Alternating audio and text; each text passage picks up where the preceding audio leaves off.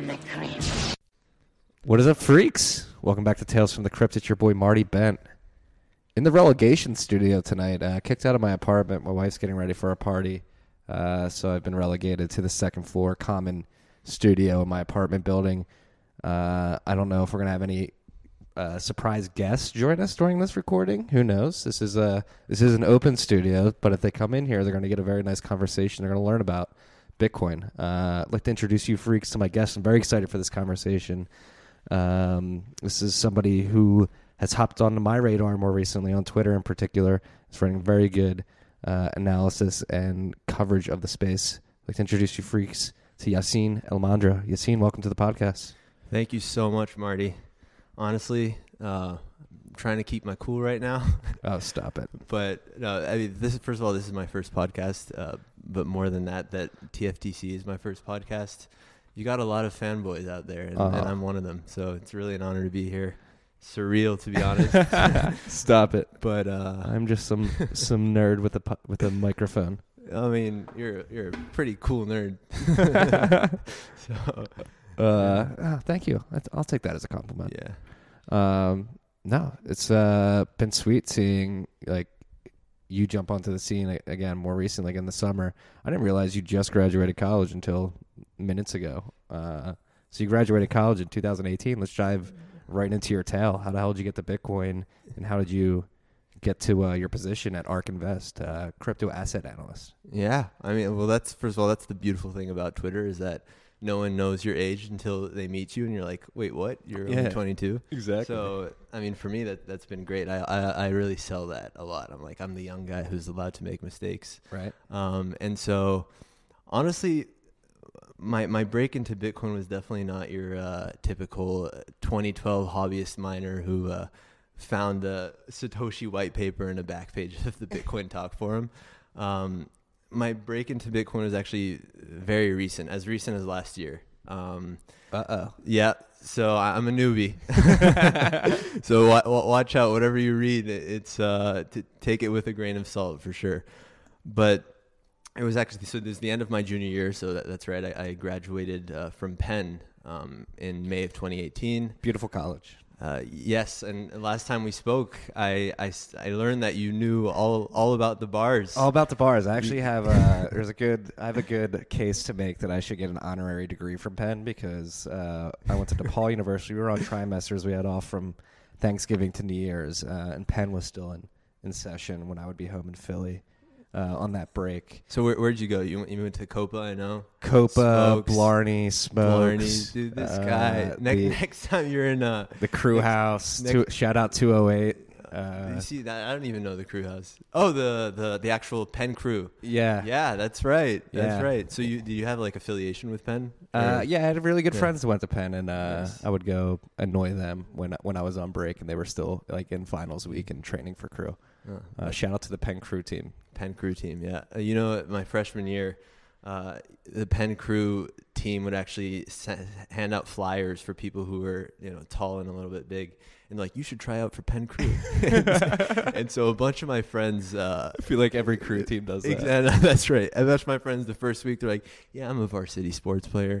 they try out. They realize that they have to uh, go train for 5 a.m. every single day, and and on week two they're they, they quit. So um, It's uh, if you're not if you're not uh, down for the hard workouts of crew, which I never was, uh, if you're not cut out for it, it's it's a very uh, arduous practice. Yeah, erging is no is no uh, easy easy feat. yeah. And so I've been told you see you think that th- those machines are are easy, but uh, there there's a specific technique, and it's it's quite grueling. It's an endurance sport. Uh, Yeah. We talked about crew with uh, Alex Legal when he was on.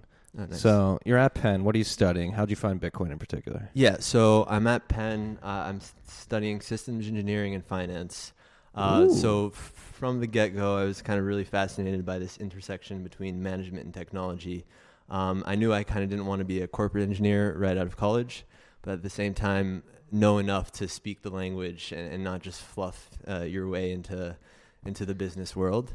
Um, and since the beginning, I, I didn't. I kind of knew that I didn't want to take the the traditional Penn route. So Wharton. They're a bunch of hardos, super cutthroat and competitive. you, you go your freshman year, and everyone's in a suit and has you know there are 600 resumes at hand, and they're still a freshman.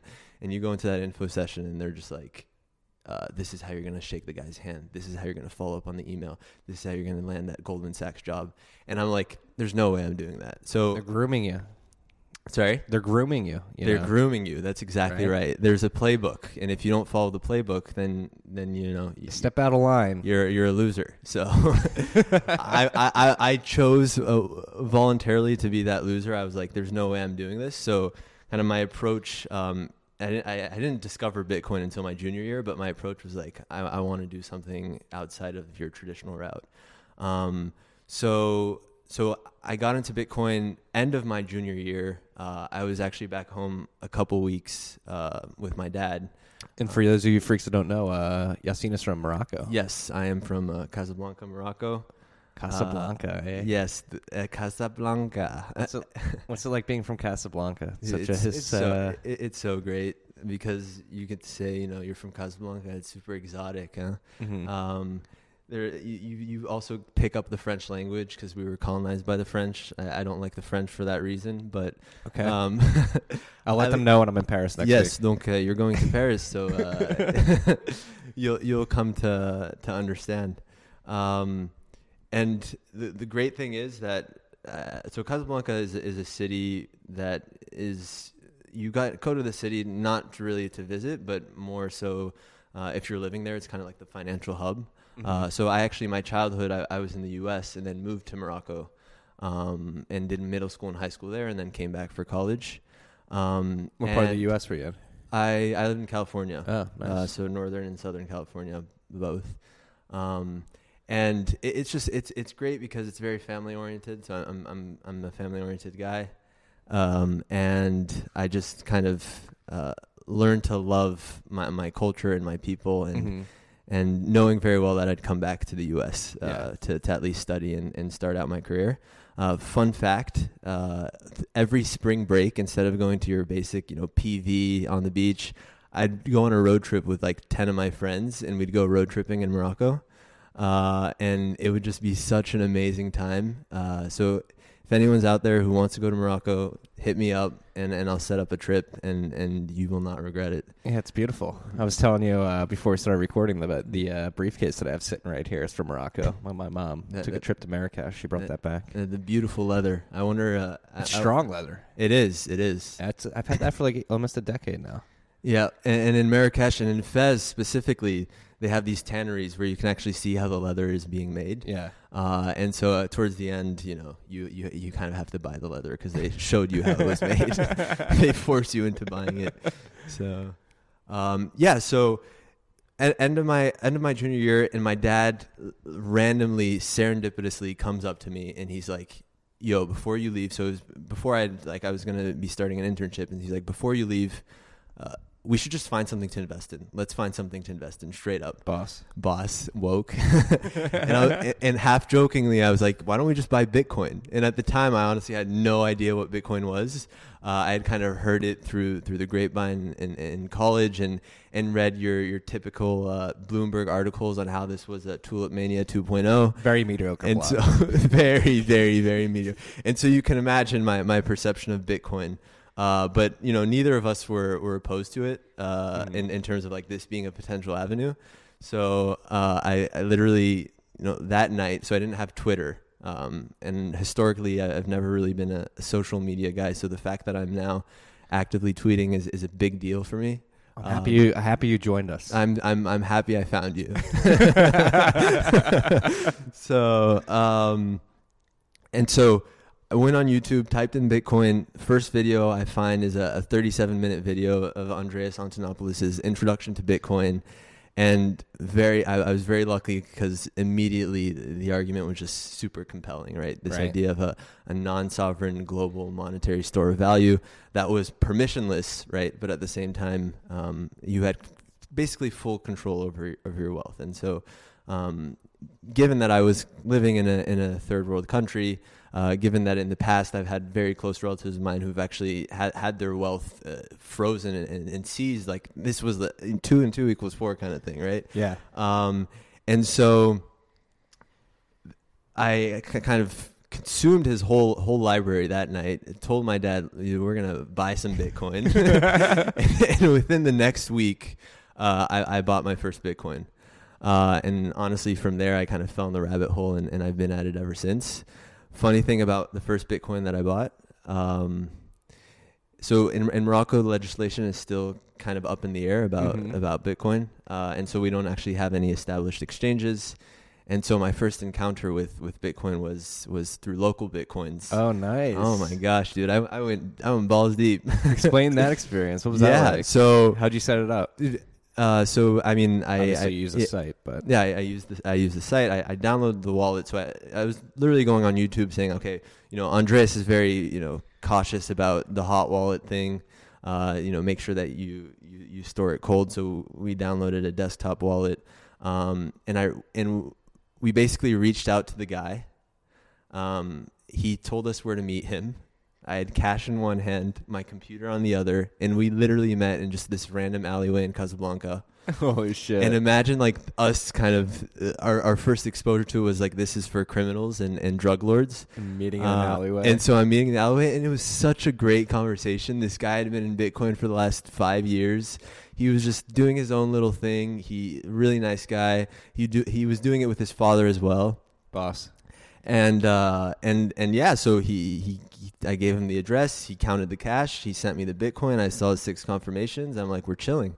You stood there for six confirmations. I confirmations. did. I did. So we're, so in in in, in, in, in I mean, because you know, Was uh, it a I- quick six or a? a it, it, a it took like six? it, it took about an hour. Oh, nice. Um, but uh, when when I we, we had a, we had a good conversation, and he looked at me. He's like, you know, I I, I I can tell that you're uh, that you're you're just getting into this. so uh, he he knew I was a noob. He definitely knew I was a noob. What was Yeah. that? Well, that's interesting. 'cause m most people's first experience, or I don't even want to say most people. Most people I know, their first experience is probably buying via Coinbase or something like that. So Right. doing it like P two P for the first time, you had definitely have like a different type of aha moment where No, you for probably sure. reached it quicker. Whereas like just like connecting your bank account to Coinbase and seeing it on a a web UI is a lot different than actually meeting somebody in person, exchanging cash, and getting back this digital gold. Absolutely. Did you? So did you get it like right away? Like you saw the six confirmations for the first time. Like holy shit, it's working. It's yeah, no, it, it, it's working. So I mean, you you receive that it's pen, it, like you receive it immediately that it's pending, right? And then it it, it, it de- depending on on the number of confirmations, you're like, okay, it's good to go. But that's right, Coinbase. We tried. I mean, we tried your traditional exchanges. There's Coinbase, and there's also Coinmama. I don't know if you know Coinmama. Coin Mama. That rings a bell. So Coinmama is for the international. it- It's it's it's really uh, prevalent in Africa. okay. Uh, but they charge like thirty percent premiums That's on, on, on. Bitcoin. That's so I was like, you know, let's just get it at, at Nav. so what'd you do? Did you have like a uh, phone hotspot? Did you? Yes, That you- exactly. yeah. Phone hotspot. Uh, we had the, an Electrum wallet. Electrum, Um, yeah. And and and we we got our Bitcoin, and I came back, and it was just so funny. My, it was with my dad. With it was with my dad's computer, and I come back. I'm like, all right, here's your Bitcoin, and I hand him the computer. Did he get it right away too? Was he like pumped? Was he like sweet? Honestly, we, we, we didn't get it until we act, like we didn't actually get it. Um, on uh, I mean, it, it took us a couple of days literally to say, okay, let's just try this out. And I mean, we didn't we didn't buy a lot, but it was at least just kind of dabble. And then the more I, I, I started looking into it, the more fascinating it was. So And so like beyond Andreas, like let's let's hop into like a Hasu like episode. Like how did you learn? What were your sources? Yeah. What uh what was your strategy? Because obviously it seems like you have uh, bootstrapped your knowledge pretty quickly. Yes, I, I mean, so I listened to Hasu's podcast, uh, and and I actually reached out to him right after, and, and we kind of had, had a, a quick call after that because I was just so fascinated at at how much of what he said resonated with my my learning experience as well. Where you know, there's just so much filtering that needs to be done. Right. You find that one person or that those few people where like this guy clearly has some some dank signal, and you just go and you just keep and you just keep like just just following him, and then you Always cre- striving for that dank signal. I like that. That might be a new band tagline. There you go. And then you, and then you create a mental model of that person, and then you move on to the next. Uh, and so for me, I, I, I was really lucky because after so after having having bought my my first Bitcoin, um, I, I was off to an internship um, in the Valley. So I was I was interning at at, at a VC, Okay. uh, and it was a really small VC. There were three partners and and myself, and it was an enterprise software, which is like super unsexy. Mhm. Uh, and there was a realization that I had where I was like, there's only so much value that I could provide to these guys who have decades of experience. Uh, beyond just you know sourcing some some deals and, and looking at some industry analysis and assessing momentum, and so I was like, okay, there's got to be something uh, that I can provide to them that they're not necessarily aware of. And at that time, it was also the first time I had been exposed to Bitcoin. So I'm like, you know what? Why don't I just spend the summer just day and night looking at Bitcoin from a research and investment perspective? And it wasn't just Bitcoin; it was obviously crypto and uh, in the general landscape, yeah. uh, the, the landscape. And so I, I went kind of through the whole phase of, you know, you start with Bitcoin and then you look at, you know, ETH and you're like, wow, dude, fuck Bitcoin. and then you're like, oh, wait, what, what is this even to begin with? Uh, and so you go through the whole fat protocol phase. And then slowly but surely you start to realize, wait, it, it all comes back to Bitcoin. Um, and so that's kind of the realization that I had. Uh, I'm kind of very lucky that I, I was actually pretty it, it was pretty easy for me to filter out the signal from the noise so you obviously have your blockchain versus you know crypto mm-hmm. and then within that you have your web 3.0 versus your money Right. uh, and and i found the web 3.0 thesis to be interesting um, I do as well. I, I, I think that there's a, that, that there is a, a, a lot to do there, but if we're talking from an investment perspective, it's still quite unproven. And at the end of the day, both you and I know it's like cryptocurrencies are money uh, and not equity, or and so you know.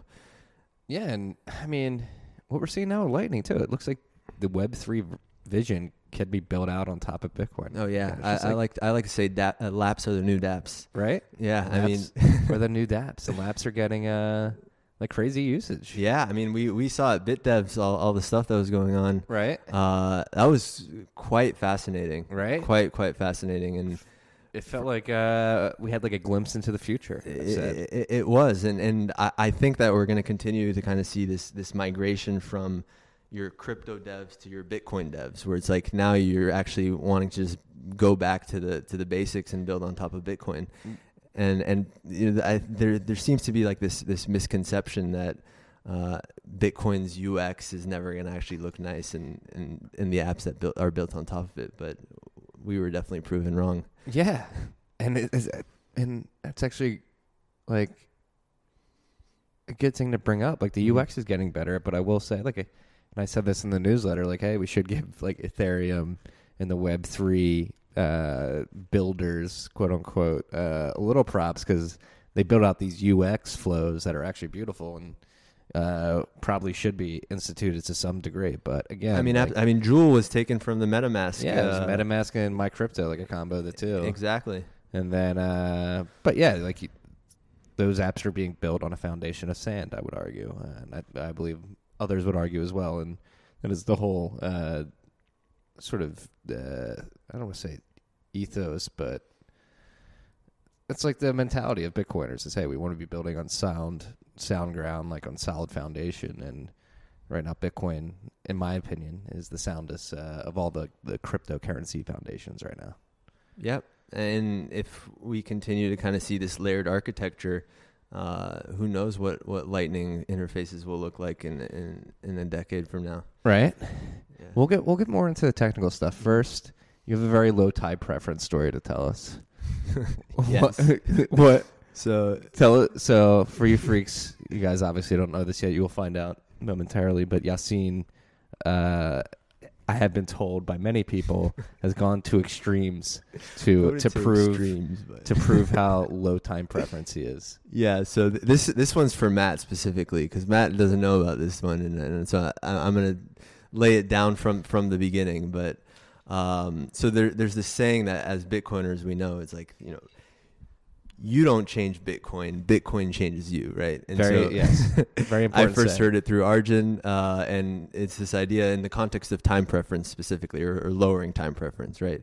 We're like, you know, as, as humans, especially as a 22 year old who just graduated, it's like very short term in our thinking. We're constantly thinking about consumption, consumption, consumption, and we don't take time to sit and say, you know what, maybe we should save not only for ourselves, but you know, for our family and for our future generations.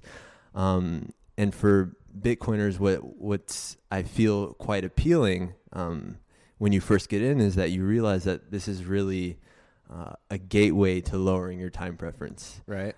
And it, it's incredible, and and anyone who's outside of it doesn't really understand it, but when you're in it, it's like it's just so obvious.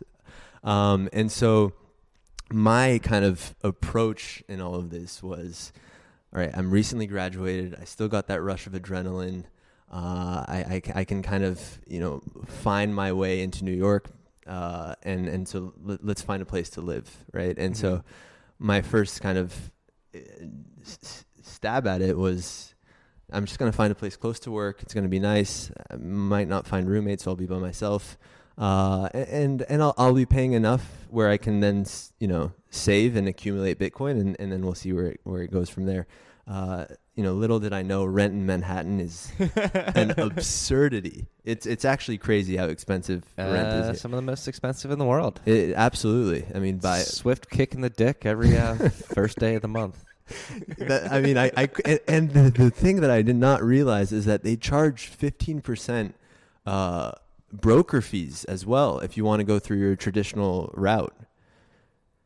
And so, um, so and so, my approach was okay. I, I have two options. The first is I can either pay a normal amount of rent in Manhattan and save very little, and so accumulate very little Bitcoin, or just completely 180 it and say, you know what, I'm just going to find the cheapest place I can find within an hour of my work and see how long I can survive and how long I can last. Where were you? Uh, so I was in Red Hook. So I ended up finding a place next to Brooklyn in Red Hook, and and it was just uh, so my kind of uh, my quest into finding this this place was I went on the back pages of Facebook and Craigslist, reached out to a bunch of people, uh, ended up looking at houses, and I had one criteria: it just needed to be clean. If it was clean, we're chilling, right? That's all you can ask for. That's all you can ask for, right? That's all you can ask for. Little did you know. I go to the first apartment and they show me the apartment, and uh, there's no window in the room. That's depressing. It's dude. I don't think you understand. When you go into a bedroom and there's no window, it's like okay, you got to up your standards a little bit. Yeah.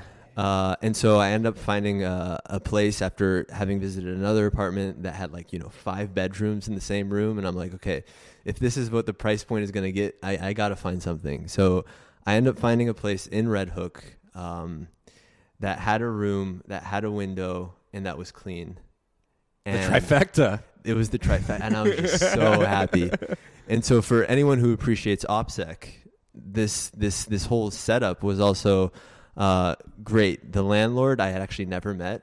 All she wanted was was my first name and my username for my Venmo account. So the rent was month to month. What? Yeah, no, it was crazy. It was crazy. It's so dope. it was pretty sketchy though. Now that now definitely that, sketchy. Now that I think about but it, it worked out. Right? It worked out. I, I, I guaranteed. I think I found the cheapest place in all of New York for that, and I and I lived there for for almost five months. Are you willing to disclose? I can, I mean, I can disclose. Yeah, no problem. So. Uh, with everything, with maintenance, electricity, uh, I was paying seven hundred a month. Ah. So, which is good, which is good for New York if you know it's New York. very good. It's good for New York. How um, long was that commute? Was it an hour? It was about an hour commute. Um, what did you take the JMs? What, what I took the F. The F. I took the F up. So I was living with uh, with three random women. From, Never a bad thing. Yeah, from from all walks of life, from like all age, all age distribution. You had like a twenty year old who was still in college. You had a, a fifty year old who had you know retired and was into urban planning and volunteering at, at the farmers market and then you had someone in, in her in her mid 30s who had like this black cat and and just was kind of finding a, a, a job in the meantime and so I was kind of there uh, and and I had a great time I, I, I don't I think that do you, you keep in touch with your roommates I don't keep in touch with my roommates but but the my the as I was departing um, they're like, "Well, it was great to have you. Is there anything else that you know we we can do or that you can you can help us with?" And I was like, "Yes, there's one thing," and I just pitched them Bitcoin. and I was like, "This is," I was like, you know.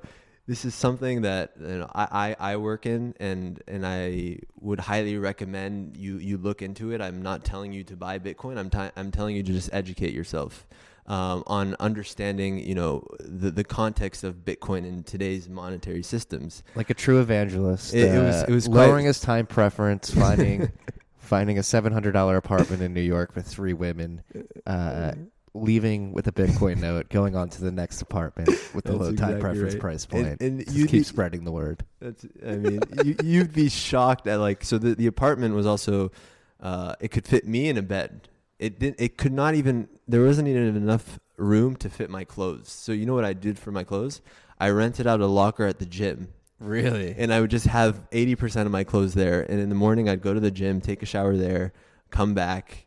That's Af- a good motivator to get workout in. You you'd be surprised at how like the physical constraint made you so like made me just so much product more Well, productive. let's get into that. So yeah, you lower your time preference. You're you're forced to uh, adapt, and so how did yeah? So how were you forced to adapt? You had to get, yeah, get to the gym every so day. yeah, so that that's kind of so th- there was a there are far more takeaways that I found. I mean, I'm a, I'm a, I'm still young, so take all this with a grain of salt. Uh, but I th- there were a lot of learning uh, experiences that I had from this. I feel like this Um, should have been a true life episode. It, it- absolutely should. MTV Whatever- True so- Life. I'm a Bitcoiner trying to lower my time preference. Dude, I, I mean, did you see the the tweet? Uh, this guy tweeted after uh, listening to Murad and Pomp's uh, podcast that he had quit smoking. Oh yeah, and he was and buying that, Bitcoin. and that he was buying Bitcoin instead. With- this this is a real thing, man. right?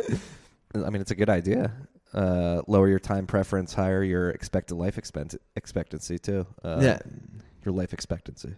that, that, so that, that's exactly right. Um, for me, it was like I quickly realized how we're almost constrained by our own comfort, and it, and it's true because I was I had no choice but to wake up at six and come back and crash at ten. I had to go to the gym, um, and and it and I and I never had felt more productive. So I, I ended up moving. Um, so I, I moved actually a couple weeks ago because the the ceiling actually started to leak, and I was like, okay, Can't can't have that. it, it might be time to go. Um, but in my new apartment, which I'm like, and I'm like 15 minutes away from work, it's a struggle to wake up before eight. and it's just because I can, right? And Right. so it's like it's so weird how it's like you you're in this almost feedback loop um, when you're constrained that just makes you constantly try to outdo yourself. Yeah. Uh, and then when you're too comfortable, it's like, oh, this is this is too easy, and so it's like I'm I'm allowed to let myself go. Yeah. No, that's why I like the newsletter. It forces me to wake up and start doing something right away. Yeah. Even though I freaks, I have been slacking with the newsletters, been coming out a little later and later. It's getting, getting hard to write. You know, it's getting hard to write in the bear market. So how, what's your strategy on that? just wake up and try to find something to write about. That's about Is it usually like you you you go you go through Twitter? Or you Yeah, I go like through a- what I retweeted and like the day before. It's like, all right, what's interesting? Okay, well, see, uh, the what first the first time I was on that newsletter, you should have seen how I I, I, I was just like achievement unlocked. Man. That was just so great. I'm like, I gotta I gotta I gotta tell my my mama. well, that's uh, it's the whole point is like trying to like boost this signal boost people, and if you're putting out good shit, it's not that hard to get in the newsletter. Thank you for providing fodder to write about. Well, Like, thank you it's for a it's a uh, symbiotic relationship, probably more uh, parasitic on my end, but uh, it is. Uh, no, thank you for putting out your shit. I'm happy to signal boost it. I mean, it, it, it's kind of so motivating, and that's that's honestly when getting into for those who aren't familiar with crypto Twitter, it's actually incredible how accessible people are. Right? Um, and that's just so motivating because it's like you come from literally nothing uh, to Uh-huh. reaching out to people who are willing to um, not only educate but also talk to you and, and directly respond to any questions that you have.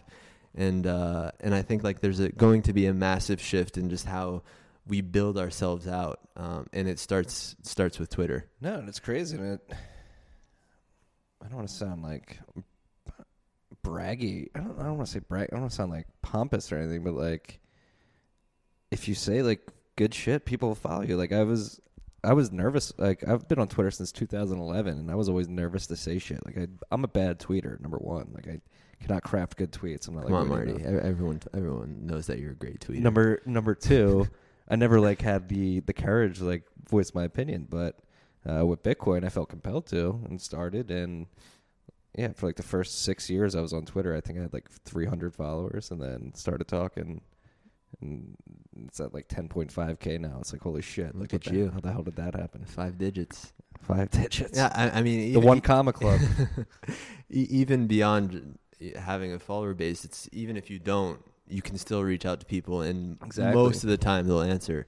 exactly. Um, and so, just as a learning mechanism, that's that's been quite valuable. yeah, no, and if sliding into DMs has been that's how this podcast happens. I'm just like, hey, do you want to come on? No, it's uh I've said this many times on this podcast. Twitter is the best communication tool that, that's ever been created up to this point in time. A hundred percent. Uh, it's bre- the best professional networking tool as well because it's it's low key, almost professional networking, but they actually end up just becoming your friends. Right? Uh, No, but it's true. It's it's like what I realized with Twitter is that you're what makes someone appealing is their ideas more than it is like who they are or that you met them, you know, because they live next to you. It's like you have such similar ideas to the way that I think. Let me reach out to you, and it's like, oh wow, we're actually similar in a lot of ways. Yeah, we should meet up and hang out. Yeah, I mean that's that's really what it is. We should definitely uh, with with a bunch of a bunch of guys just uh, set something up. BitDevs is already a, a a good starting point for that. I don't know if I told you this, but the first time I met Arjun, uh, Arjun Balaji, um, it was at a BitDevs, Oh, really? and yeah, and so I I was following him, um, and I I don't know if he was following me back. But he introduces himself as, as Arjun, and I go and I and I turn around and I'm like, "Yo, what's up, dude?"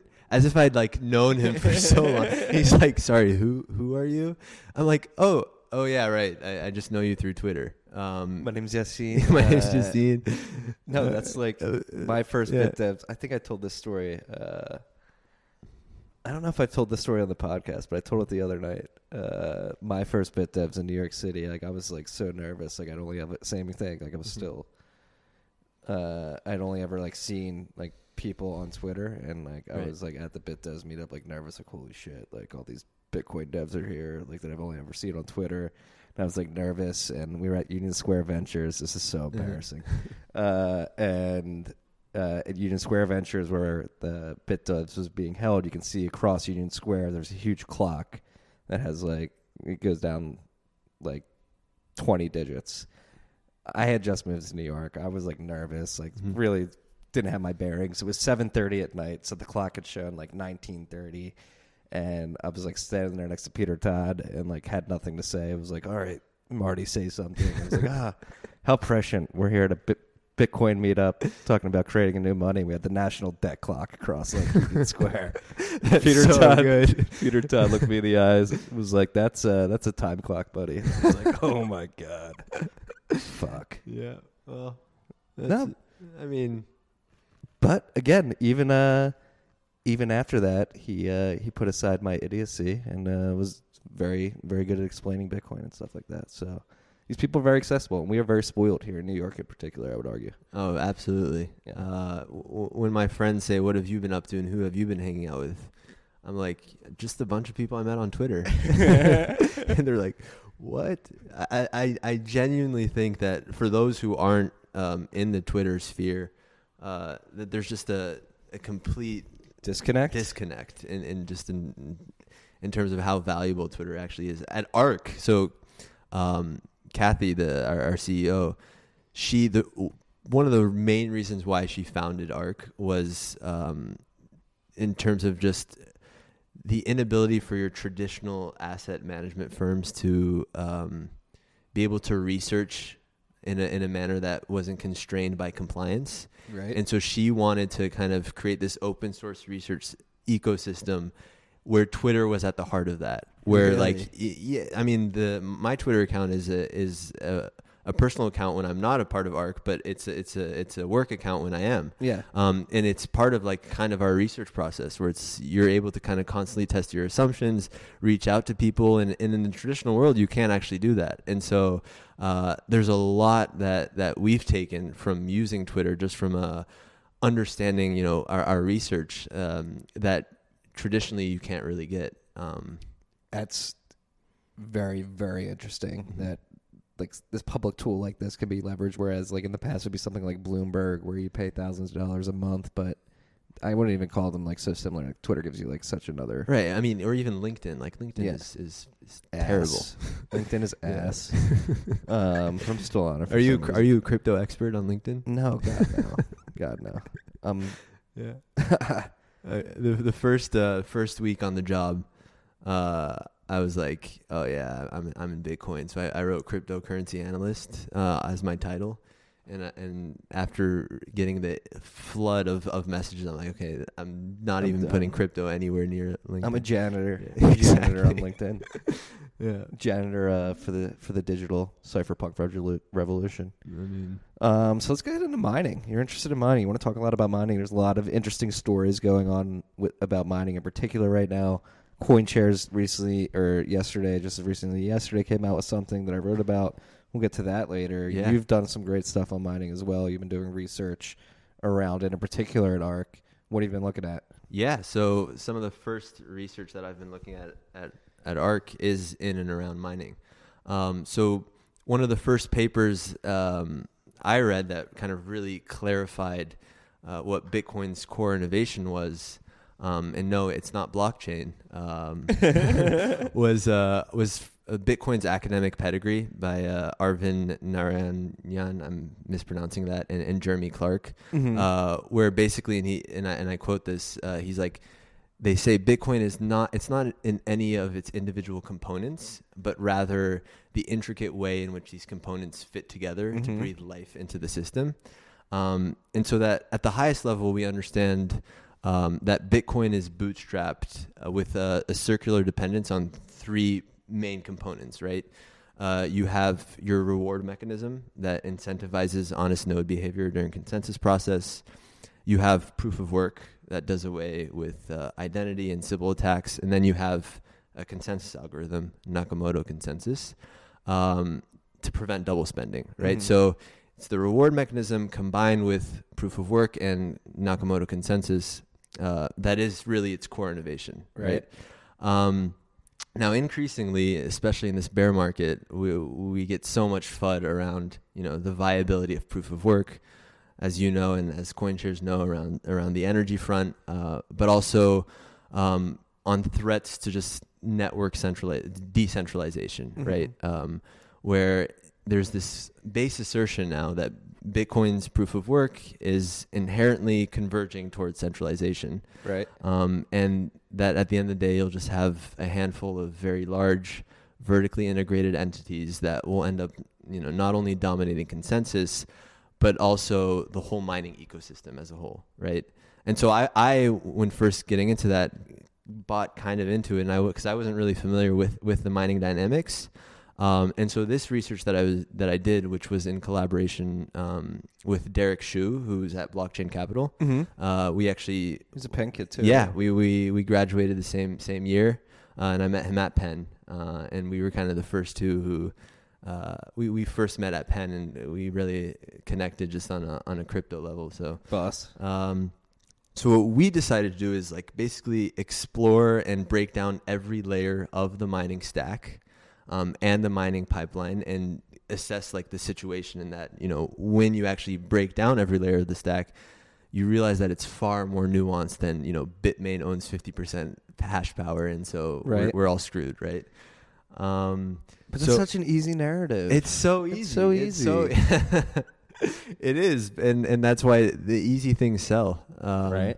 And uh, we we have to one step at a time just debunk the FUD. So, um, so the so roughly the mining pipeline is it's broken into five stages, um, Mhm. and I, I, I I'm I'm sure that you're aware of this, but to provide context, it actually helps. It helps it helps me to you know kind of get a historical look at kind of how mining has evolved. I like that. I Um, can appreciate that. They- uh, sure. So, um, in 2009, we know like you know Bitcoin mining began as this this hobbyist activity, right? Where the first mining was performed by your standard CPU from desktops, um, and then about a year later, mining hardware shifted to GPUs, where you had your first publicly available GPU miners that appeared in late 2010. Mm-hmm. Um, and then, given the increased difficulty to mine, the whole idea of pooled mining was was introduced the same year, uh, which then allowed entities to basically, you know, con- uh, participate in in a, in a single pool and then share the rewards based on how much they've contributed uh, pro rata. Um, and then 2011, you had your FPGA based miners. Uh, which was even more specialized than GPUs. Yeah. How long was that? Was that a period?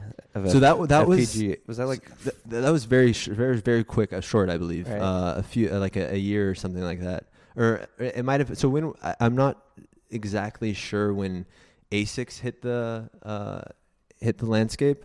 Um, I know iter- so I don't know if you read the iterative capital uh, Mhm. Yeah, thesis. yeah. So they actually have a really interesting chart um, on how hash rate increases uh, based on the evolution of chips. right? Um, but yeah, so after FPGAs, um, you had your ASICs, right, which were basically used for the sole purpose of mining uh, Bitcoin with the SHA-256 algorithm. Um, and so, with the rise of these ASICs, the mining ecosystem has really just turned into a full-out professional industry, right, where Mhm. your computation is now in these data centers. Um, and so, what was once a hobbyist activity uh, in Bitcoin's early days has now just turned into a fully fledged professional industry. right? And well, so let's talk about the inter- not Yeah. only an industry but a fully fledged supply chain. Well, yeah. Uh, so that so so we kind of looked at the supply chain, and so it's Yeah. not so that, that and that that's what kind of the really interesting part is, right? Where it's like, okay, now that we've assessed the evolution into a professional mining industry, your classic FUDster is going to go, okay, well now you have these large mining equipment manufacturers like Bitmain, who have been able to create these profitable businesses. Although as of late, you know, it's questionable. Hard to be It's- it- profitable when you have Bcash on your or even Bitcoin on your balance sheet. Sure. trade trade of the year, huh? um, and so so so so that's basically kind of the argument uh, where you have these large uh, miners who have exposure to every layer of the stack, Mhm. right? Uh, so at the so the first stage starts at, at the ASIC design level, right? Um, so you have these design services um, provided by these mining equipment manufacturers that develop and optimize um, mining chip architecture, right? And so this involves really highly trained individuals and teams, and they can basically drastically affect the quality of a manufacturer's design. Mhm.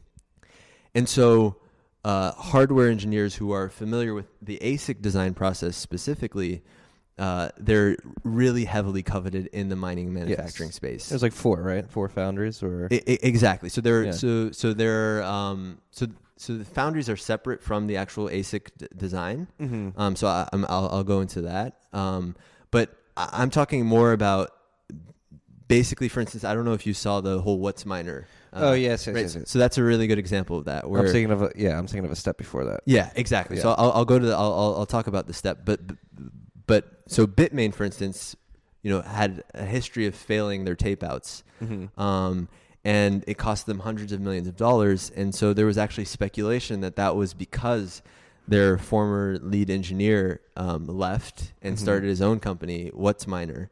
Um, and his team, you know, was reportedly responsible for the S9 and the S7.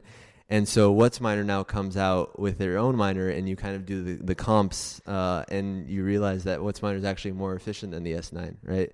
Um, and so that's exactly right. So to your point, you have mining chip architecture, and that mining chip architecture is designed with consideration for the latest generation node, and those Mhm. nodes are the ones supplied by foundries. Yes. So, for the freaks out there, see, I've been waiting for that. I've been waiting. you know, you know, I, I, I so the, for the freaks, this the the, freaks out there, I was practicing for. I'm not gonna lie.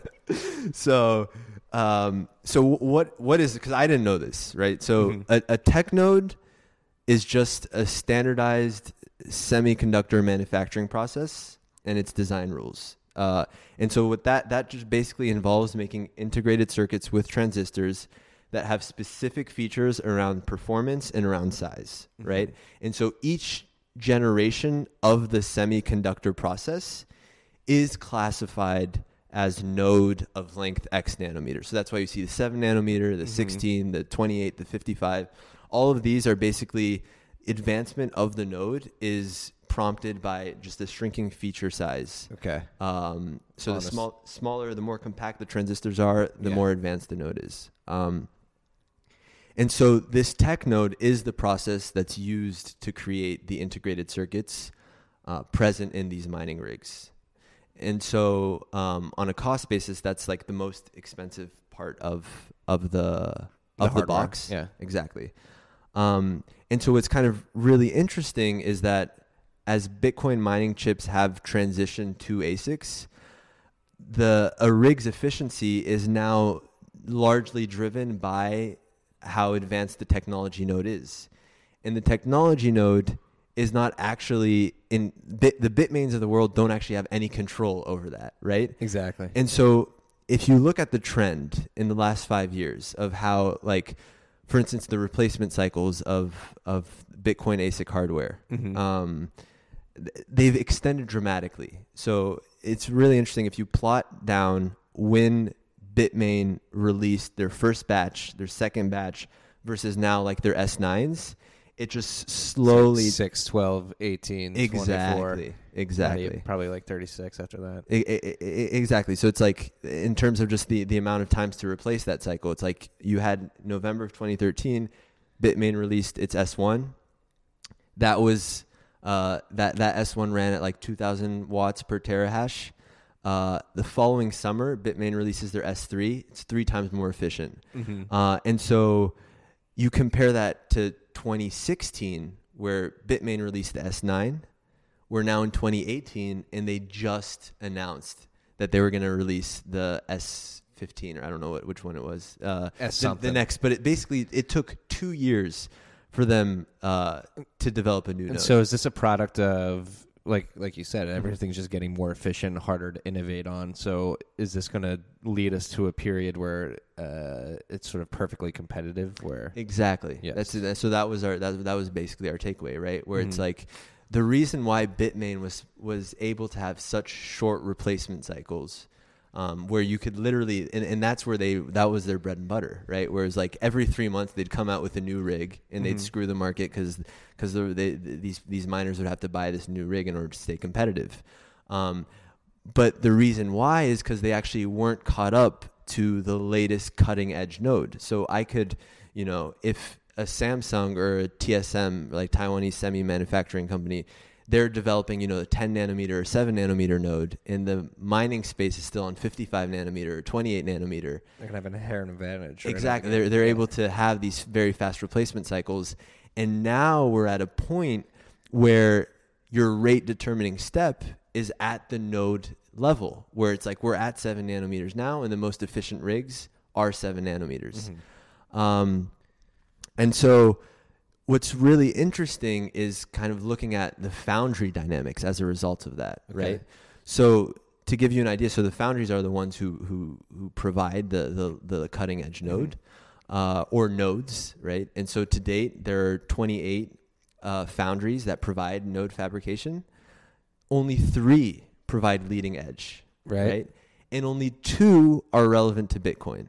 You have Samsung and you have TSM. And- Okay. And, TSM pretty much destroys uh, Samsung on this front.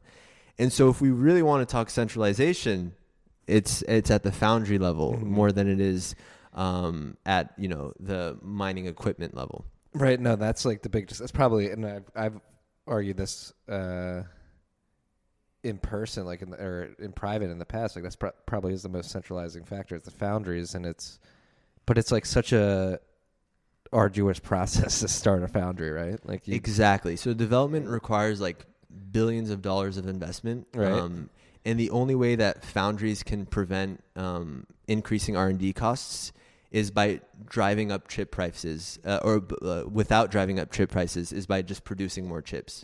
And so you see this just, I don't know if you saw uh, in a couple months ago, Global Foundries, they announced that they were just going to halt their their development on the cutting edge node and they were going to focus on something else.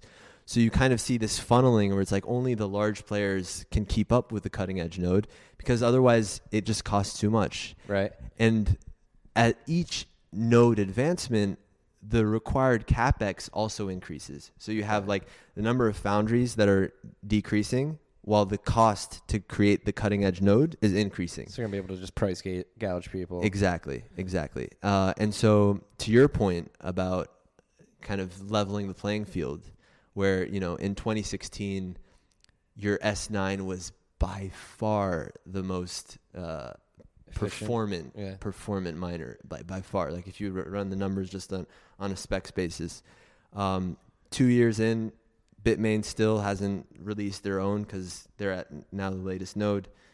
Um, and now like your com- competition is entirely indistinguishable. You have like What's Miner, you have InnoSilicon, you have Canaan, you have GMO, you have eBang, you have all these, and it's like Bitmain is kind of in the middle of the pack. Um, and so you start to realize that the competitive advantage is is going to come not at the at the design level anymore. Uh, It's gonna come at like the opex part. exactly. Right. That's right. And so this kind of further reinforces the idea of you know uh, this the concept of ASIC commoditization, uh, which I first heard through Tuur. Um, he i i- it's exactly it's exactly that. It's Let's like describe it. Describe ASIC commodification. so it's this idea that mining players like Bitmain no longer have a competitive edge Okay.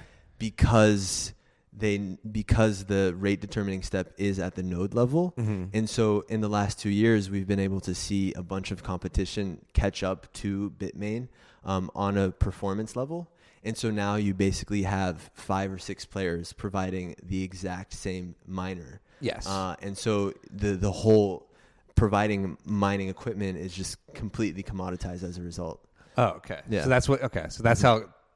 I uh, I haven't heard Tuur's uh, description of it that way. So I thought it, I So thought yeah, so explain to me what, what I was getting yeah. into like so I Mhm. was trying to drive us into Mhm. like where are the opex efficiencies going to be driven now because like obviously people are going to be focusing on that. So it's like energy costs right, now and right. and- so I mean, I mean, if you kind of think about like the, the cost, so that that's that's for for mining, right? The cost to mine yeah. uh, is largely driven by electricity costs. You have your maintenance, your cooling, your leasing, and you have obviously the hardware costs, which Mhm. I mean, the life cycle life cycle of hardware is, is going to extend out uh, now that we are at the latest node. yeah. Um, but yeah, electricity costs. So you know, paying ten cents per kilowatt hour versus one cent per kilowatt hour is going to be the difference between mining profitably and not mining profitably. Uh, and so from that from that uh, standpoint, we're definitely seeing a a, a, con- a convergence towards just zero cost electricity. Um, which is beautiful. It's it's fantastic, um, right, and that's what I mean. That's what I wrote about in the bend today. I was Yep. touching on the coin shares thing. Is Mhm. like it's driving. Like shout out to Phil Geiger, I believe. I hope I'm getting your name right, Phil. He Mhm. pointed this out to me on Twitter yesterday. But Bitcoin literally pays us to use renewable energy, which like drives uh, the demand for renewable energy and therefore the production of renewable energy. Uh, and theoretically, in the search and drive for that renewable energy, there will be excess, which can be used for other things other than Bitcoin mining. Exactly. Uh, so uh, we kind of both really enjoyed that coin shares piece. Give me your thoughts on it. Give the freaks your thoughts on so it. I, I mean, I uh, this this idea that you know Bitcoin can be a mechanism to unlock these these stranded energy assets, um, I think is is something that we can, need to continue pushing the narrative for because Right? I mean, it, it, the coin shares for a lot of people was was quite uh, was quite enlightening. Eye opening. It was. And so let's let's so there's a lot of Mhm. people uh, that were in my mentions today. Well, like that that's flawed. There's no way it's seventy seven percent. Uh, number one, I don't know if that's true. It seems like these guys did some pretty thorough research. Number Mhm. two, even if it's a magnitude of order off, like uh, say it was twenty five percent, the world average of uh, industries using renewable uh, uh, energy is like eighteen percent. So even if CoinShares is off by 50%, Bitcoin is still an improvement on on your typical industry in this world. I mean, that, that's the thing with these fudsters. And I don't think it's 50% wrong. So Yeah, I, I, I, mean, you would know more than I. I, I, so I, I, the extent to which I did research on this was literally just reading the paper. Okay. Um, but th- th- they'll never be satisfied anyways. So it's like if you say 70%, 50%, 10%, they'll always find an excuse. Um, but this is actually something that I've that's triggered my interest, especially after reading the coin shares. Uh, and I was talking about this to you earlier before the podcast, um, where it's like there's a really interesting hypothetical uh, that I, I was discussing with uh, with Jonathan Libov, who, who was formerly at USV and now he's at Bloomberg. And Love we're, we're- Jonathan. Big yeah, he- he's great. Um, and we, we're thinking about you know our, our next uh, the next topic of research to be around around this this hypothetical or this thought experiment, right? Where it's like we're wondering if uh, some of the angst around energy efficiency uh, of Bitcoin mining is just due to the fact that Satoshi may not have anticipated this situation entirely in terms of the opportunity to unlock these energy stranded assets. so what do you mean? So here's here's an interesting thought experiment. I like so, this thought so experiment a So you have so you have two. There are two thought experiments that that we can play off of. The first is is less realistic, but I, I'm still gonna uh, do it because Jonathan was the one who presented this one, and then I countered with the the second thought experiment, which seems to be a, a a little bit more realistic. But um, what so what would the debate look like, right? If the original white paper had proposed Bitcoin as a solution to this problem, right? Where hydropower is not fully utilized because of transport costs, where you know solar and wind power is not fully utilized because of variability. Geothermal. Right, thing? exactly. So so um, what if Satoshi came and said, "You know what? Why don't we just build out this this arbitrary asset uh, that unlocks this this energy demand?" Um, and so if we kind of shift the perception like that, where it's like, you know, I am building this asset because I see an opportunity to create positive externalities. I guarantee you that you know we wouldn't ever be talking about whether or not this wastes energy. Right. Um, If it was just prefaced that certain way. exactly. Uh, so so that's kind of the, that's the idea. It's like first, let's acknowledge that um, energy is not fully utilized. Second, let's find a better way to utilize it. And third, let's just build sovereign money. Eh. Yes, and then mm. so like that's what I wanted to touch on towards the end of the mm. bend today was mm. like, what does this open up from a possibility of human ingenuity now that these previously unharnessable energy sources are now able to be tapped into? Like, how does that change the way we operate as a society? I mean, I don't mean to drop a heavy question. No, you, I mean, uh, uh, well, I, I think it just goes back to the fact that that we are discussing that Satoshi didn't necessarily realize this this insight, and Right. that you know, ten years in, there's something that is groundbreaking in terms of not only how we can position Bitcoin as uh, a saver of uh, stranded energy assets, but also as in like who knows what what what that might look like in in a, in a few years, and when we kind of exactly like you say untap untap this uh, human ingenuity. yeah, like talk about externalities. Uh, that's why like Yeah. uh, I love Andrew DeSantis's idea that there will be communities around uh, mining operations that are tapping into these these previously untapped resources. So Right. you'll you'll have like a more disparate uh, human humanity in- Right. in a good way, like more localized and stuff like that. Um, No, but it's I- it's like crazy to think of like okay, again, like Bitcoin presented an optionality with money where it's like all right, now we have we'll tr- we uh, we'll actually get onto the tweet that we have up here eventually, but uh, p- provides an optionality between fiat money uh, that did not fiat money and a apolitical money that did not previously exist ten years ago, and now not only does it create that optionality, it's allowing us to tap into this energy resource, and Yeah. then just like just by even like creating activity around these these uh, sources of energy is going to like somehow lead to some sort of innovation or something like that. We don't even know. That that's the thing. We we have no idea. It would not have been explored unless there was a reason to expend energy to chase this funny internet money that we're all addicted to. yeah. I, I, and then even the, the that's Getting cosmic on a Friday night. dude. I, my my mind kind of hurts right now.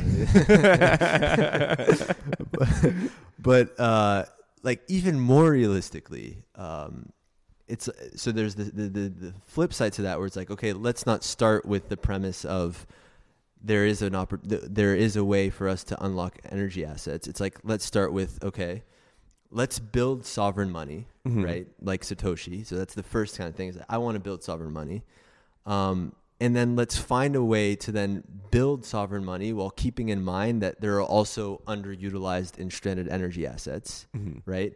And so why not unlock all unused stranded energy assets by building sovereign money? Mhm. And it's like, what if Sato- what if he had presented the white paper like that? powering powering our sovereign money with uh, stranded ex- renewable energy sources. And there, there's there's no way that you'd have this FUD. The outcome would be the same, and it would just be like you know that's it. There's the perception though is different, so it seems like it would be too easy, it, it does. But right? I think it had to be this way. oh, in terms of uh, in terms of yeah, You had I to, mean, yeah. you got you no pain no gain, right? Exactly, exactly. Yeah. But no, I do agree. It would be so much easier if that was. Maybe that's. Hey, we're talking a lot about narratives in this bear market. Maybe this is one we should be focusing a lot more on. I, I think so. I, I think it's it's definitely worth exploring more. So that's that's I what I'm looking at right now. Seventy-seven percent. I mean, if CoinShares Yeah. stats are correct, Yeah. which I, I mean, looking at the methods of their, the methodology of their research, it Mhm. seems like have a pretty good grasp of, of Mhm. the calculations they're they're making. They even admit there there probably is a margin of error, but it's not that that much. They they said seventy-seven percent uh, as a conservative estimate. Mhm. Um, Seventy-seven percent renewable energy is used for Bitcoin mining, where every other industry in the world, like eighteen percent is the average. That is fucking ridiculous. Like, Bitcoin's the cleanest network. right? It's the cleanest industry. Like in that Yeah. framing, it's the cleanest industry is. I mean, in the world. yeah, I, I, I, I, I'd be interested to see a rebuttal to that, um, to the CoinShares paper, where it's like maybe there were some assumptions that uh, inflated those numbers, but regardless, Yeah. that we're even having this discussion Right. should say something, right? Yeah, and and a lot of people that are like refuting with that FUD are like saying China, China, China coal. But if you talk to any miners, which I have been recently, Mhm. like they, especially China miners that have been in China, like a lot of miners moving out of China. So what's your what's your cause I, I- I've spoken to a few miners, but most of them are U.S. based. Uh, if you can, if you have like, what's the general sentiment in, in mining in China? The consistent uh, ambiguity of the Chinese government, what they're going Right. to do, uh, and then part- uh, particularly with the weather situation, it's like the dry season there, so like the hydroelectric Mm-hmm. dams in China right now aren't uh, producing as much water. But uh, I talked to um, somebody who knows more than I about that situation. They said the, the weather's not as uh, not as big as effect as people moving, uh, worried Mhm. about like the government cracking down. Mm-hmm. Uh, I, I remember watching a an Andreas video where he was like, Yeah, th- because- that you think that yeah, go for it. Yeah, and and Yeah. the government's cracking down because these miners have just been getting away with basically like siphoning off free energy, and it's just like getting a, a bigger uh, microscope on it from the government now. So And, and you don't think like local authorities are kind of low key in on this, and they're I, just I would. I mean, I don't know enough about local Chinese culture to speak with authority on on it, but I would highly uh, suspect that that there's definitely some fuckery. Mhm. There would, there's definitely probably some fuckery going around in other countries too, with with local authorities and Bitcoin mining and shit like that. Yeah, I, I- I think la- last month Iran uh, announced that Bitcoin mining was a legitimate industry, uh, and so I can only imagine what that might look like now. Well, you're saying uh, Morocco was a bit ambiguous with their laws when you were trying to first initially buy Bitcoin, but are they posturing towards being open to Bitcoin mining? so yeah, there's so there's that 900 megawatt uh, farm that's being built out. Um, I I've actually spoke to one of the people uh, who who was looking into it, um, and honestly, at this point, it, it seems you know quite promising and It's a lot of megawatts. But that one, it's a lot of megawatts, and two, it's still very, very premature. Yeah. And three, uh, the idea that there are some parts of the government that still aren't on board with this whole thing to begin with, uh, and so it has there has to be approval from from the top before any of this can kind of uh, come to fruition. Um, Does but- that have anything to do with Bitcoin being like Sharia compliant or? No, I, I mean, I, honestly, I've kind of looked into it. I think Bitcoin is is pretty Sharia compliant. Yeah. Um, uh, just in terms of the idea of it not bearing really any interest, the, the whole concept of fractional reserve banking doesn't really exist in Bitcoin. Um, and the idea of you know generating profits uh, with without really just by, by just sitting on your money.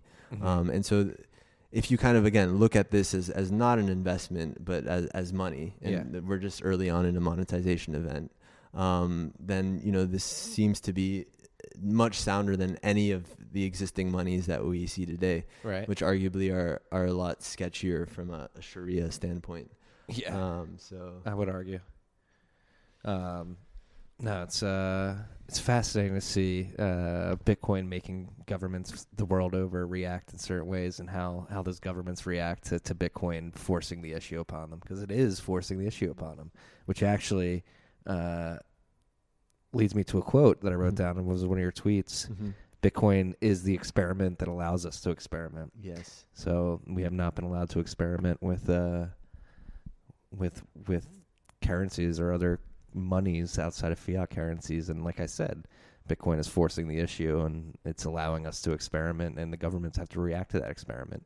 Um, and you wrote this this tweet uh, in reaction to a hi- to a Hayek quote. You want to expand on it at all? Yeah, absolutely. Um, so th- this quote was basically about um, you know not only has has the government basically hijacked money, uh, but that they've also limited our ability to experiment with money. Um, and so we don't actually know what the ideal traits were because for the last 2,000 years, uh, we haven't really been able to have a free market monetary system. Uh, and so one of the, so I'm currently finishing up a paper uh, with Misir.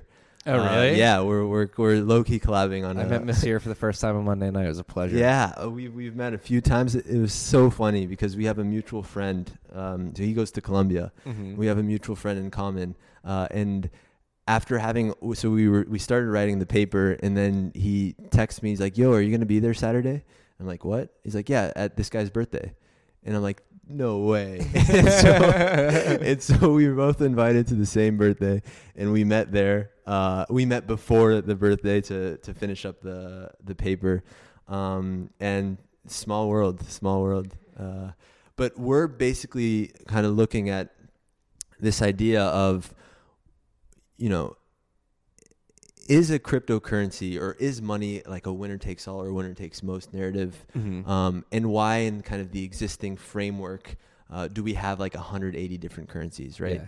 And so we kind of come to the conclusion that okay, if you understand what drives monetary premium, right, and it's this just that this idea that you know, as it goes from a collectible to a store of value to a medium of exchange to a unit of account, uh, there is basically more belief that it becomes uh, a, s- a- global money, money, yeah. exactly, and and it's basically a collectively shared belief that this money holds the strongest attributes Mhm. you know the bullish case for Bitcoin, Vijay Boyapati's kind of explanation of what makes a store of value sound. goat for uh for first time uh that, that that's one first that I time explorers of Bitcoin. I Yeah. that one.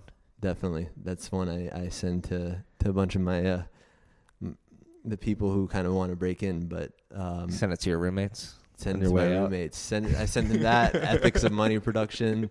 Oh, Uh, yeah. Ethics of money production is a very Yeah. underrated uh, yeah. uh, piece of education that Mhm. every Bitcoiner should read.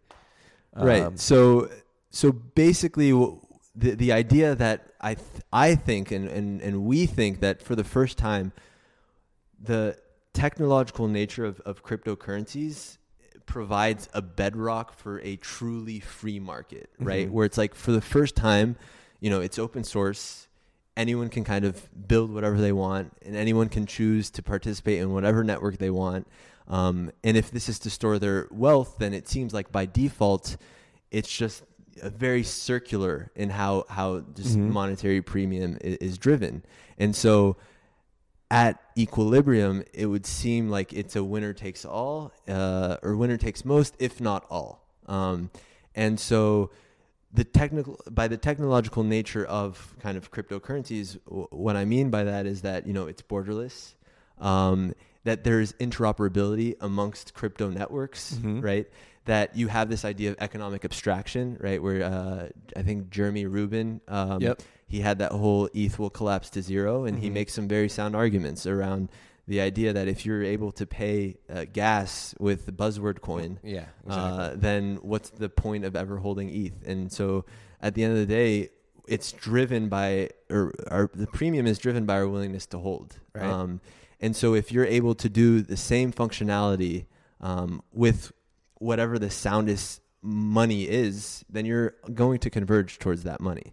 Exactly. Because um, why would you? Why would you risk it? Exactly. Uh, combine that with the fact that we're going to continue to see additional functionality built on on this winning money. Uh, and so I think Summa with uh, James Prestwich, uh, for instance, Yes. he he kind of released this whole thing where you can pay where you can verify Bitcoin payments. Uh, on top of ETH, and you basically had this like N- NFT or non fungible token uh, auction that where there was an ETH executed smart contract that you paid with Bitcoin. And it's like, okay, well, what's the point of ETH, right? Right? Right? So, I mean, but that's the idea is that under uh, a well, there will be an app platform that will enable the smart contract, and Bitcoin will just be used as a fuel for that eventually. Like that, I've been saying this for. I feel like I've been beating a dead horse. I mean, you've been saying this, Marty, but not everyone's as enlightened as you. Uh, I would not call myself enlightened, but no, but um, no, but uh, not even staying on like the monetary premium thing. The fact that you and Misir are writing this is like one of the things I love about Bitcoin is like a force, like not even force. It's it's got smart people coming together and collaborating on like media. I know it sounds cheesy, but like medium posts, but like very important ones. Like people uh, enamored by a subject coming together, like Hasu and Alexander Legal. Hasu's written with like 15 partners. He's like he- He's like the slut of the writing industry right Yeah, now. he- he's going around he's, writing with He's everybody. definitely one of the most original thinkers I've come oh, across. I fucking love. Hasu. Hasu, we need to write a piece together. We've talked about this. Hasu, we also need to write a piece together. but uh, no, it's like fascinating that it, like it's, it's something I've never seen outside of Bitcoin, where people like feel so compelled to to push out content like this. and it forces you to learn as well Right. it's like And- it's not like we're experts and i hate the word experts Yeah. because we're not we're far from anything that remotely resembles an expert uh, but it's like We're explorers. curious, right? Explorers. we have we Explorers uh, documenting our journey. I would say. exactly right Um, uh, so that that should be coming out hopefully soon um, and I'll I'd love for you to take a look beforehand Definitely get your thoughts definitely send it my way. yep Um, no, it's uh, it's fucking. uh, We live in weird times, and we're we're we're discovering this stuff. Uh, it's actually something I was thinking about. I was p- pacing. I'm a big pacer, when I, especially like when I'm trying to write the bent. I like walk around my apartment a lot, but I was thinking, uh, just thinking about like the narratives, the changing narratives, and uh, specifically about my conversation with Dan Held when he's talking. We were talking about Roger Ver and maybe how some people had a certain perception of Bitcoin at a given point in time, uh, and that vision uh, may not be as applicable to Bitcoin uh, today. And I, I said like these people have not evolved with Bitcoin, and I was actually pretty pissed that I used the word evolved. Where uh, I bel truly believe like Bitcoin's being revealed to us. We're not. It's not like evolving. It's being like the the limitations of the network and everything's being revealed. It's not. It is evolving in some ways, but it's more being its limitations again are being revealed to us instead of like evolving. That, uh, that's that's a very interesting way to to look at it. That- obviously, the whole visions of Bitcoin thing is Mhm. a testament to that, where Yeah. it's like you have these shifting narratives. Uh, because at the end of the day, and this is what I realized, is that no one actually knows what's going on, right? Right. And so all we can do is kind of do our own research. What what makes us kind of w- wake up in the morning Mm-hmm. uh, and look into whatever whatever part of it is. But I mean, there's just so many factors involved that none of us, I guarantee, have considered uh, that will very likely uh, change whatever perception we have of Bitcoin it's like right an now. expanding universe. We literally cannot know what it has not expanded into yet. We are Yeah. discovering it as Dude, my head hurts. we're discovering as it's happening, which is awesome and it's fun. And that's what makes it so fun, and it makes me wake up and write about it every day. It's like, all right, what the fuck's happening? What what, what else are we discovering today? What is Bitcoin revealing to us? Um, it's uh, we're we're really fortunate to be to be in this position. Uh, that honestly I don't feel like I uh, actually ever go. I'm actually ever really doing work. Yeah, it's a Is- Friday night. We're here recording Dude, a podcast. and, I- and I'm having a, such a good time. so you're going to Paris? Paris on Monday. Paris, ben, je, dois- je dois apprendre un peu de français Uh, alors. no, n- je ne comprends français.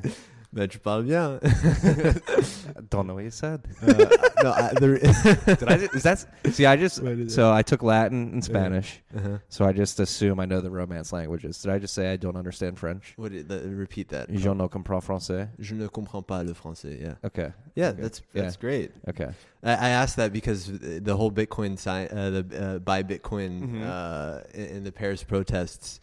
Um, That's made- actually where I'm going. I'm going to join the Yellow Vest. Uh, it's, it's not a trip of leisure; it's a trip of revolution. Uh, I was going to ask about that. Are you, are you going to have your own customized little uh, little vest? I was listening to a podcast today. Do you know why they all have the vest? Why? Because it's like mandated in France that you have to have like a yellow vest in the trunk of your car. So whenever you buy a a car in France, it comes loaded with a yellow vest in the back, like in case it ever breaks down on the side of the road. Like as a yield signal? yes. Interesting. So like there was like no like capitalism behind this. People actually already had their vests and were able to just go in their car and put it on. Uh, so be aware if you're you're an authoritarian government uh, tr- and you don't want to give people tools to to rebel against you, um, which the Right. French government did. I had no idea. I thought that was fascinating. Um, no, yeah, I'm excited to go to Paris. You got some recommendations for me, correct? Yes, I have a list, and uh, and I want you to check off every every item of that list. I'm gonna try. My my wife's got a tome of an itinerary, so we'll see. We'll see. Uh, Well, yeah, I mean, you can you can do a little combo. I'm not a big. I, I gotta. We gotta have a debate, me and my wife, because I'm not a big itinerary guy. I just like to go with the flow. I, I feel like, especially in Paris, as one of the most romantic cities in the world, you just got to be spontaneous, Marty. Yeah, I'm a big. I'm a big spontaneity guy. All right, All right. So what, what do you got planned? nothing. I know show up, show up and walk. You That's- know. that honestly, you're you're gonna have a great time. Yeah. It's a it's a beautiful city. Uh, most of my cousins actually live there. They they studied there, and and and my mom actually went to college there as well. Oh hell yeah, where at? that's where I'm, my, that's where my parents met too in Paris. Oh, Uh, really? yeah. Hell yeah. so there, there there's a whole story behind that. Um, but yeah, so you should you should have a good time. You, how long are you gonna be there for? It's like five days. Okay. Quick trip. Oh, so it's not too long. Quick rip. I'll be back in New York. Well, Uh, the list that I'm gonna send you is like three weeks worth, so. I, I might have to I might have to boil it, I might have to boil it I down. wish we were going for three weeks. That would be dope. I need to travel more. It's my first trip in a while. I'm excited. Um, but I do, like you mentioned, your cousins. I actually have a rendezvous with my cousins here in the city tonight. We have a nice Christmas party. Nice. Uh, is it uh, kind of a, a potluck style? No potluck in the sense that we'll all bring a, a unique bottle of wine and uh, and share it that way. So do you ha- do you have like uh these traditions that you have? Do you get play like you know charades or? we never do charades. You, just, you all- just talk. We're we're a drunken Irish family, so it's all talking, Oh, listening to music, and drinking way too much wine. Uh, nice. Well, it sounds fun. Well, then I, I, I can't I can't keep you waiting too long. Then Uh, no, you're not. I was gonna say uh, that was, that was the the shot clock, but like, what uh, what should we touch on before we leave? This uh, this tweet about so like you bootstrapping your knowledge. How much help? How helpful was uh, Bitcoin talk? Bitcoin talk is is And- amazing. Cause this is Yeah. this is actually an interesting topic because Nick Carter brought this up recently. Yeah. Like a lot of the debates that we were having Have in already the been fleshed perpetuity out. happened like the first two years of Bitcoin. Yeah. So you you had this tweet thread which I really loved, uh, like explaining like Bitcoin talk threads uh, like have so many gems in them. Yeah. So actually, I, I drew a lot of inspiration from my historical digging from Nick, because Mhm. he's the he's the the historian, the Bitcoin Mhm. historian, the self-proclaimed Bitcoin historian, and so I'm just his apprentice, like I tell him. but uh, th- literally, there's there's just one one day I'm like, "L- let me just dive deep into the P2P Foundation posts and and the Bitcoin Talk Forum posts just to just to see what what it was like and what people were talking and it it you for those who haven't there's definitely some digging to do because the conversations that they were having um, around Bitcoin as really just this experiment that everyone's kind of collectively trying to figure out what the next steps are Right. uh, and so you see kind of these people just discovering it, um, being at like uh, them asking, okay, w- you know, let's create some sort of project where we provide this Bitcoin faucet. Um, where people can Yeah. just you know Gavin just- Andresen was giving out like you go to this website, I get know, and I- Bitcoin for free. I saw, and I think there's like this Spanish dude that just completely uh, Sybil attacked it, just right and, scrape it. and and just took. on It's like you know you can never have anything uh, anything good when with the when you think about free Bitcoin. It's like it's quite an attractive uh, an attractive project, But, Right. yeah, I, I basically I, I don't remember the, the all the posts of the of the tweet, but anything from like you know yeah, exactly so. Satoshi kind of literally having the first link to download Bitcoin v0.1 Mm-hmm. and because this is literally on the internet when you see that it's like this is a part of history Yeah, uh, and we're also only 10 years into this history but imagine in like 100 200 years if you have the you know Wayback Machine and you kind of go and look like this was download v.1 yeah. um, and there there were a couple of interesting uh, other uh, t- uh, posts around people kind of just losing you know thousands and thousands of bitcoin because they lost their wallet Private keys. and and their and their private keys. Um, the idea of you know Satoshi uh, when they had first announced that uh, WikiLeaks was going to accept Mhm. Bitcoin. Uh, Don't kick the hornet's nest. Exactly, and and everyone's like, "Oh, this is great! This is a, an amazing opportunity for us to spread the word." Uh, and Satoshi was just like, "No, it's it's important to kind of tread cautiously." And my favorite, August seventh, two thousand ten. Uh, Satoshi destroying the the mining is wasteful Oh, yeah. This is not August seventh, two thousand ten. It is a net positive for the world. that that that, consider that one's that, that one's one for the books where he's like, "Not owning Bitcoin is the net waste." Like, right? from from that, I guess we just gotta drop our mics because he's he they like, like Nick said they they've been talking about these these these FUD arguments since 2011, Yeah. um, and they're just uh, constantly being recycled. Matt's OG tweet of calling it in June. Right? He's like the next the lowest hanging fruit uh, for this next bear market is going to be the mining FUD death spiral. And it Uh, came. and it came. Not even like- six months later, Matt Odell calling it out in June. Yeah. But it's true. That's we've heard the death spiral like last bear market too. It was like that's why the difficulty adjustment works. And Yeah. there will always be ideological miners, and each miner has a different cost point, uh, price point. Um, and it's highly variable. yes, Yeah. exactly. Yeah. So I I for one um so I'm fi- I'm almost 5 months into this job. So throughout my whole professional career, uh, I've only been in a bear market. Uh, and you, I don't know if you saw Derek's tweet, but he's like, you know, I, I, since since working full time in crypto, I've I've been in a bear market forever. So I don't know what it's like on the other side. I'm chilling. That's a that's a good place to uh Yeah. to earn your chops. I'm Yeah. I'm a little jealous. Actually, no. when I first got I got into Bitcoin like yeah 2013 2014 when I started Yeah. getting down too, and I I still don't fully work at Bitcoin yet. Is this a job? Is this a job? What we're doing right now? this is a job. I mean, Okay. we're we're on a Friday night. That's just true. Just uh, talking Bitcoin. Well, it's always fun to me, and this last hour and a half was very fun. I appreciate you coming on. You have a parting note for the freaks out there?